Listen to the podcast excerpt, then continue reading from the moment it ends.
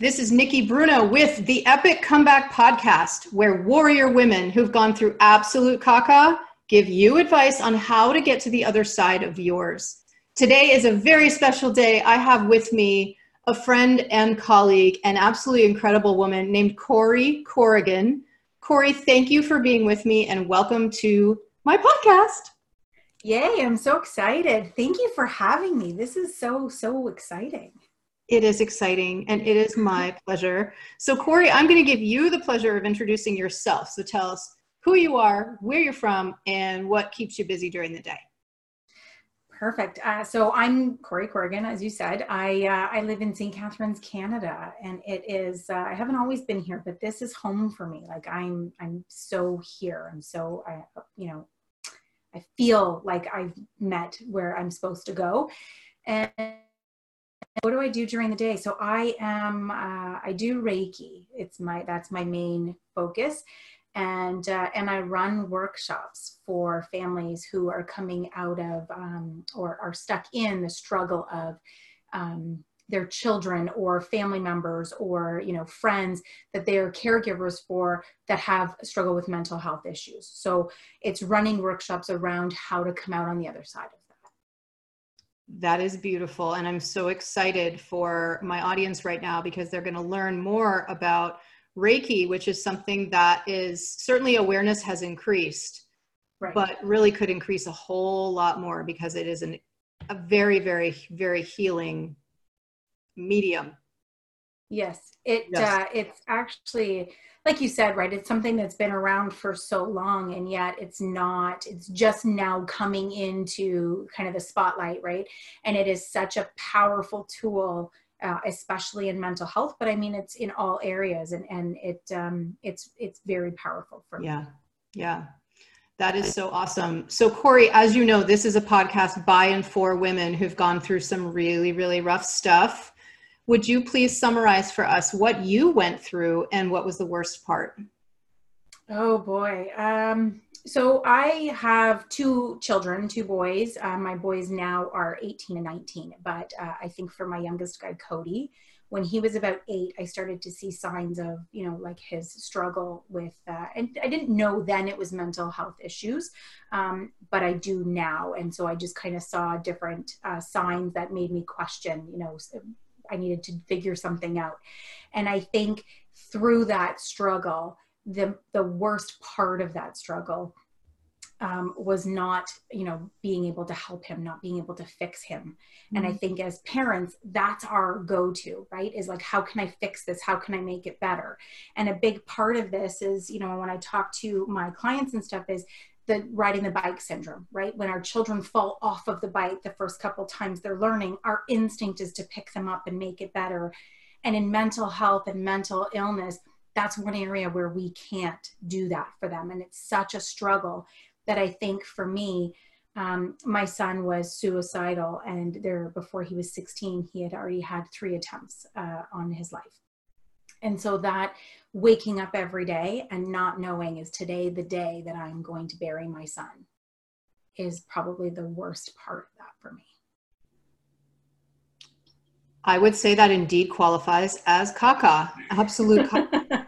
and the analogy that you use of falling off the bike, I mean, as a parent, I can feel that in my chest while you're talking about it, where your child has fallen off the bike and they're looking at you and they're crying for you or what have you. And, and you that is a case where you can go and you can give them a hand. Right. Absolutely. Yeah. Right. We kiss their boo-boos and we make them better. And it's what we do in every area of parenting. And then you know enter in mental illness and all that it brings. And it's the one area where you know kissing their boo-boos and tucking them in at night doesn't fix it because it's actually in their head. It's their you know it's the thing that is there when when we're not. It's overpowering for them to go through that. Yes and to have to go through that feeling of helplessness as a parent when you also know that to some extent that must be what your child is feeling too.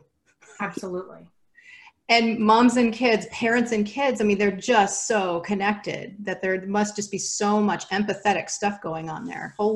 A hundred percent right? Yeah. and a big part too is society has created this um, this feeling of we are comparing ourselves to other people. And so we're watching other families seemingly have it all. Mm. and inside our own homes it's we're struggling and you know we go outside and we're looking around we're thinking we're doing it all wrong. There's something wrong with us. We are broken and why can we not fix our children?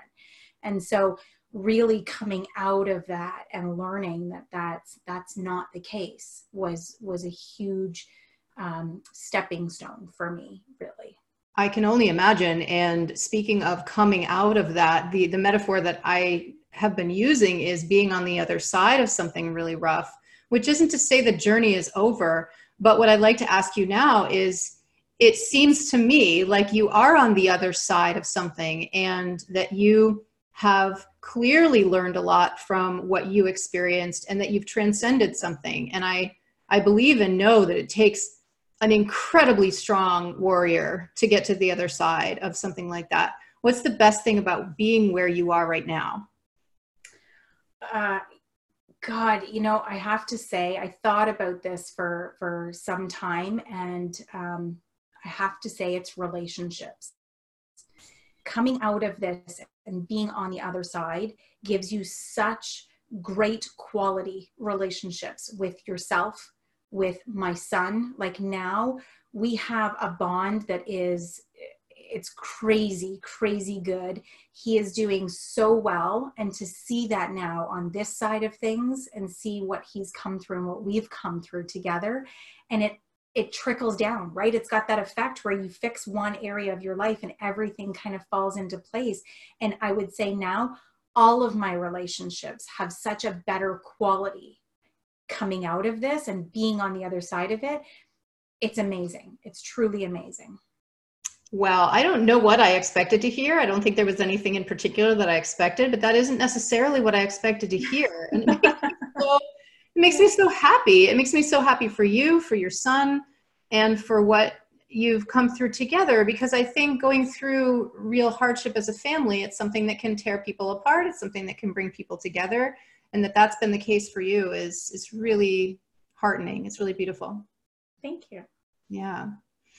My next question is speaking of relationships, is I'm finding that really incredible women tend to travel together. So I'm wondering who are some women you know who've gone through absolute caca and come out on that other side? Maybe folks who have inspired you on your journey who should be on this here podcast?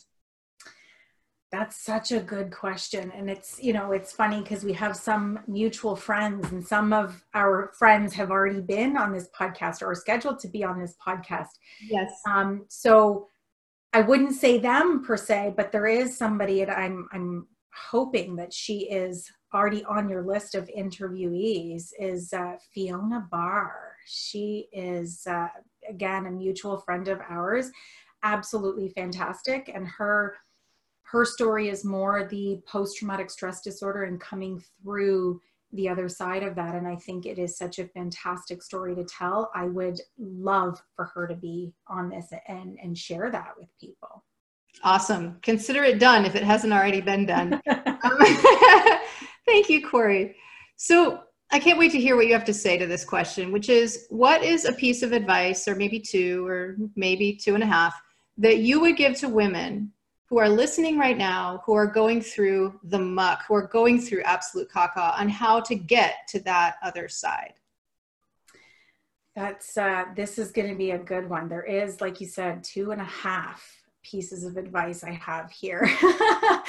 so I think it is, uh, there's a combination of a couple things, right?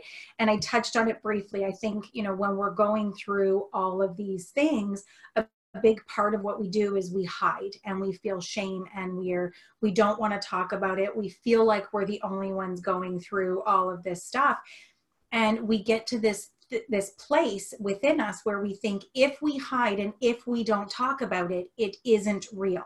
Mm-hmm. And I think the biggest piece of advice that I could give is none of that is true. It is in the talking, it is in the sharing where we learn to connect with other people who are doing exactly what we're doing, who are going through the things that we're going through. And some of those people are just starting out, and we can help them because we're a little bit further along in our journey. And some of them are a little bit ahead of us, and they we have the ability to learn from them and be able to see that you know maybe we can fast track this way to to come out of this and i think it's in the sharing it's in the talking it's in the you know letting go of the shame and realizing that we're not alone. We are in this journey together. I could not agree with you more. Was that one two and two and a half or have you got more for me? No that was one two and two and a half. I love it. I love it. I love it. I could tell so many stories of in my own life of when i either when I proactively decided to share something vulnerable with someone, or I remember one particular, this is what taught me this lesson, one particular moment where I really, I was so upset that I had no choice but to right. tell the friend I was with what was going on with me. And it just all came out. And I was scared of doing that, but it deepened our friendship immediately. Absolutely. And I think you get to this space where you're you're terrified you're scared and you say, you know, I, I, have no other choice. You're almost backed into a corner and you let it all out and you give it your all. And the person on the receiving end goes, oh my God, I'm totally there. I totally get it. Right. And we don't realize that's the answer we're going to get. And yet when it comes at us, instantly we feel that relief because we had the opportunity to share it. Yes. Yes, yes, and yes. I have nothing more to say about that because you already said it perfectly. Um, Corrie, since we are all about being epic here, if you could have any superpower that you don't already have, and I know you have many superpowers, what would it be? So, this is going to be a good one. And again, I think it's something you're not going to expect from me to say. Great. Uh, but I think it is vulnerability. I think being able to be open and be vulnerable and to share um, brings so much that I think if I could have that as a superpower and just that being vulnerable and sharing and loving without the fear holding you back, I think that in itself would be the most epic superpower I could ask for. I'm in. I'm in. I love it. I love it. And I'm going to ask you a bonus question because I really, because I'm so, I'm just dying with curiosity myself. I've had, I've had a Reiki kind of treatment or healing process one time. I just want to know from you, what do you love the most about Reiki? Oh, one thing I I think I love it all. Reiki is that um, that connection. It's the healing energy. It's that you know bringing it in, whatever your belief is, whether it's God or universe or source energy, and it's bringing that in and it's clearing out um, and coming back into your own intuition. We all have the answers within. We all know, you know, when we're struggling, when we can sit in that moment of silence with just us and our belief, whatever that is, it does give us the answers. We do have that power within to decide where we're going and what is best for us. And Reiki is really bringing that back into ourselves, bringing us back into that connection and allowing us to step out of our own fear and get out of our own way to really own the epic journey that we are all on. That is so amazing. I'm so glad I asked you that question. Lori, thank you for being my guest today. Where can we find you online? My biggest presence i would say is facebook. So corrie corrigan um, on facebook search me up and um, and i that's where i think i i'm the most present is is facebook. Awesome. I'm there. You know i'm there. You I'm are there Ladies and gentlemen, this is Nikki Bruno with Corrie Corrigan on the Epic Comeback podcast. For more great ideas on staging an epic comeback in your own life after a life shattering experience, please go to theepiccomeback.com.